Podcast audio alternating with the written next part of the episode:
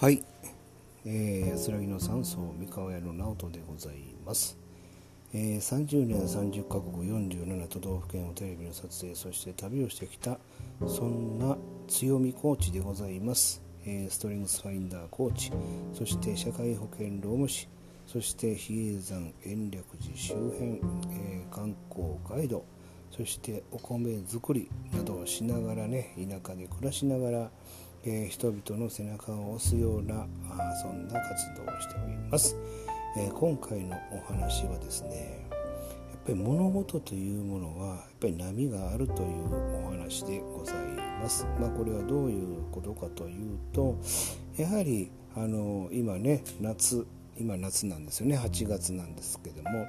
えー、やっぱり夏っていうものも一つねやっぱりこうえー、ピークとなるような時期がありそして、えーね、夏も後半になりますと、えー、それがしぼんでいくというようなそんな時期もございます。えー、例えば、えー、まあさらに話すと例えばねなんとかの、ね、自分たちが学生時代のことを思い出してみましょうそんな時に、えー、文化祭とか体育祭とかねやっぱりこう盛り上がるうーっと上がる時もあればそしてね、えー、卒業とかになってくるとまたこう盛り上がってきてでこう元通りにこう戻っていくと。でまあ、例えば恋愛とかもそうですよねぐーっとこう盛り上がるところにあればぐっと盛り下がる、えー、伝わってるかなと思うんですけどもやっぱりねそういう波があるんですよね。えー、例えば何か自分がやりだしてる時にもうのめり込む瞬間ってなったらぐーんと上がるんですよね。で何かこう、ね、やってるとやっぱりこう飽きてくるというのがありましてうーんっていうこう下がってくる恋愛でもそうですよね。あの恋愛とかで、えー、最初はもう大好きで全部好きなんだけれどもだんだん嫌いになってくるっていうのはその人が嫌いになるような材料っていうのをどんどんどんどん探しているらしいんですよね。で何かこう、まあえー、自分で取り組んでいてであちょっと飽きてきたなって言ったら自分っていうものは、えー、自分が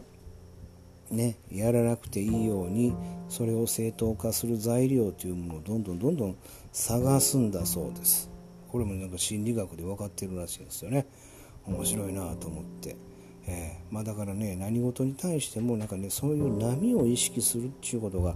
大事なのかなって思うんですけども、まあ、それよりも超えて何よりも大事なのはやっぱり自分軸というところでございます。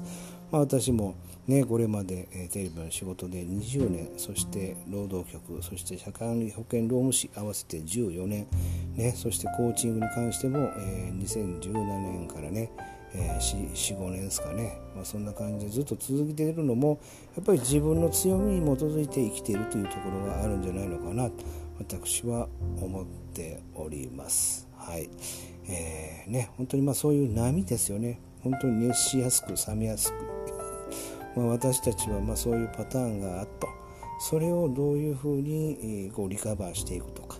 いうことをねこう考えていくっていうのはこれまた大事じゃないのかなと思うんですよね。熱しやすく冷めやすい、えー、それを超えて自分が夢中となるような、えー、ね、そのそのパターンがあるということを 認識しなしていきながら自分のお尻を押していくと、